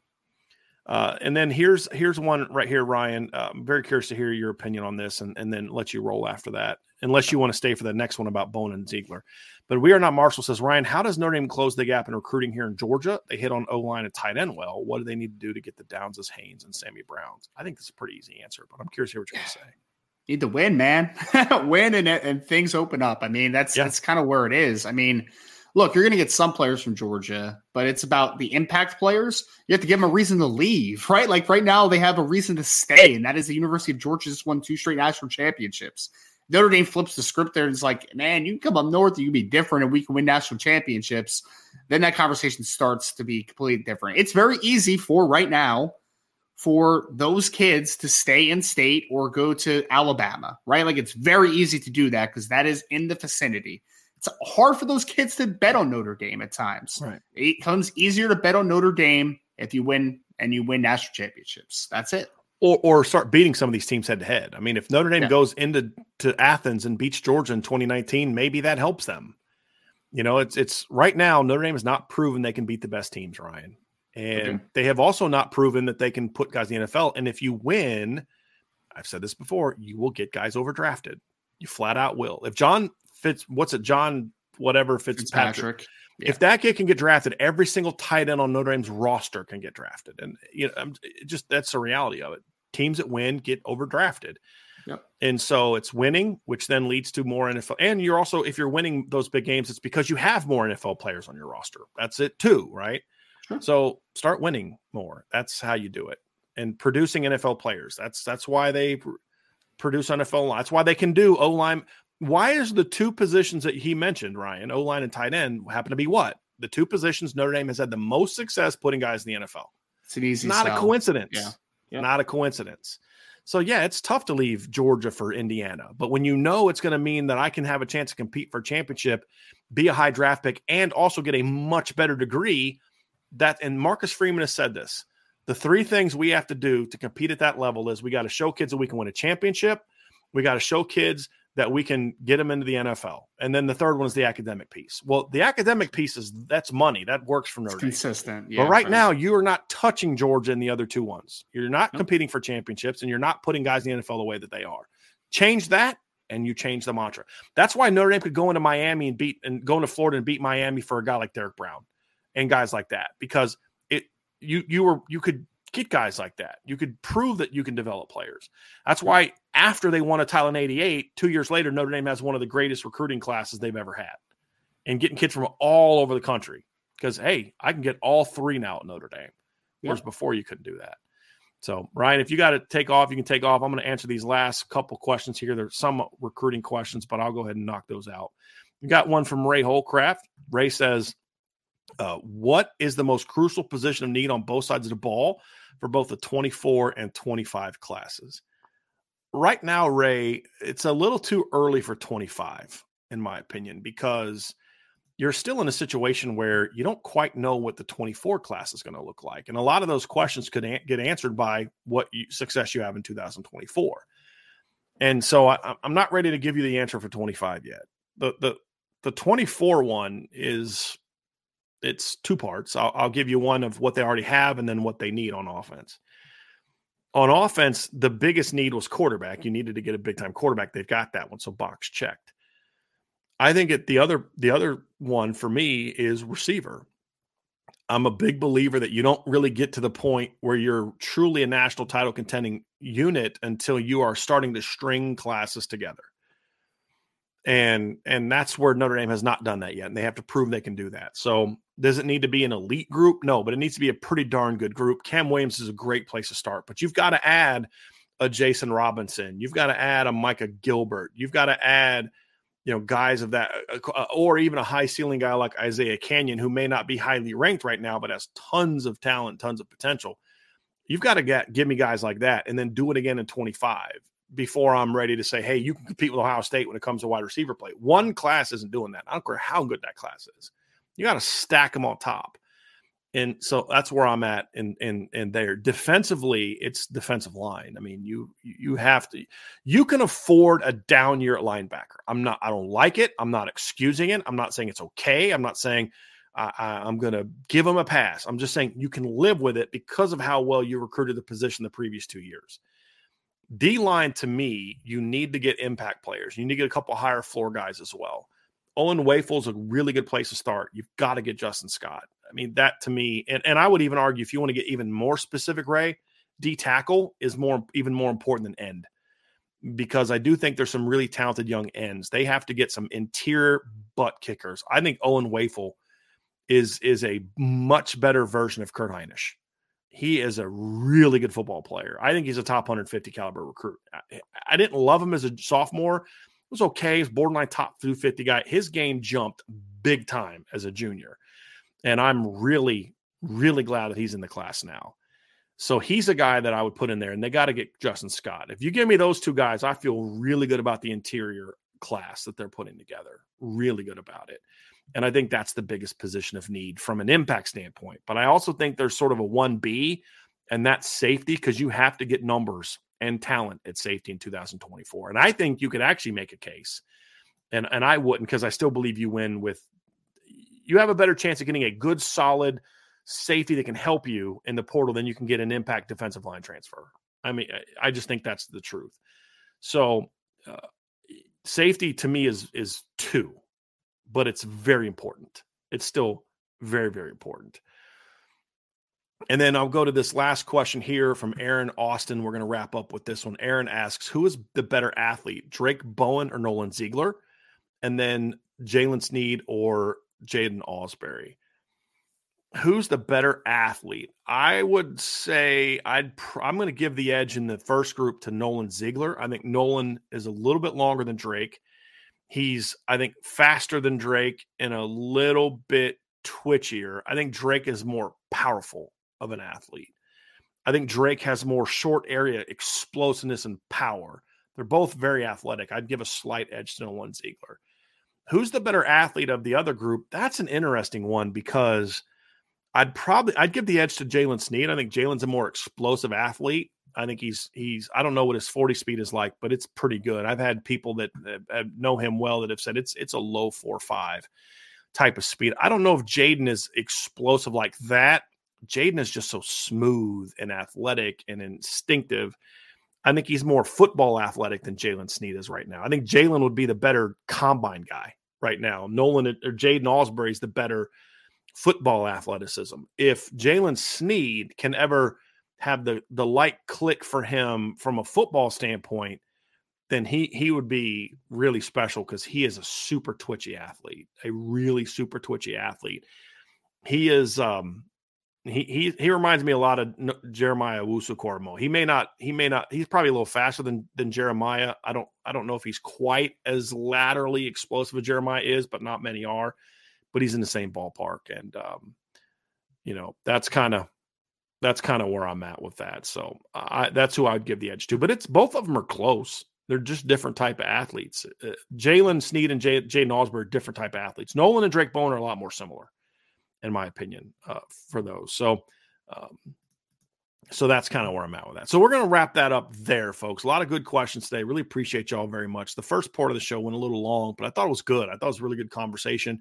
We'll be back tomorrow, Wednesday. We're going to have sort of a different, we'll have sort of a quick hitter, a few different topics we'll talk about.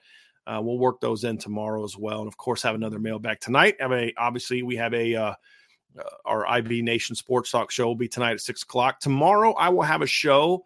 Uh, but honestly, it, it's it's not going to be as long. Tomorrow is my 15th anniversary, so I'm going to still do a show because my wife has a little bit of work to do. But I'm not going to be around a ton in the morning or after that. So I, I hope appreciate your uh, your understanding of that. But I have uh, I want to celebrate my anniversary a little bit with my wife tomorrow. So we'll still have a show.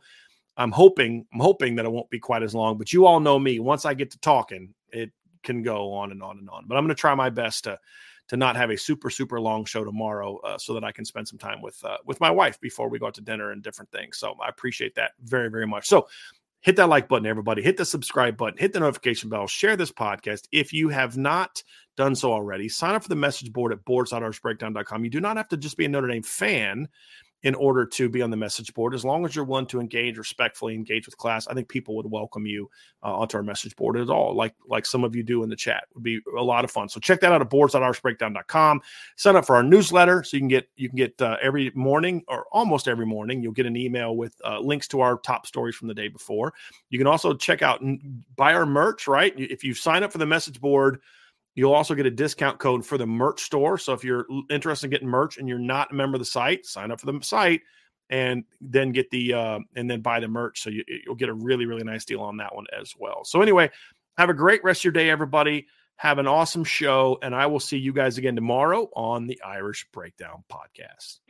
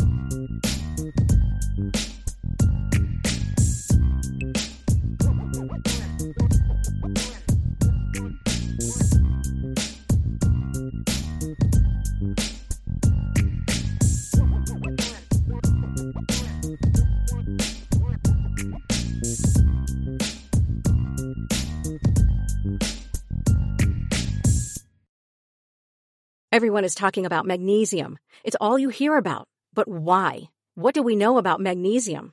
Well, magnesium is the number one mineral that 75% of Americans are deficient in.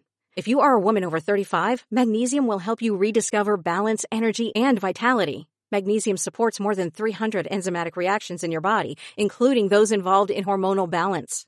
From functional medicine doctors to mental well-being and female hormone experts, we all know that magnesium is the one mineral to improve all aspects of well-being and health. But which one?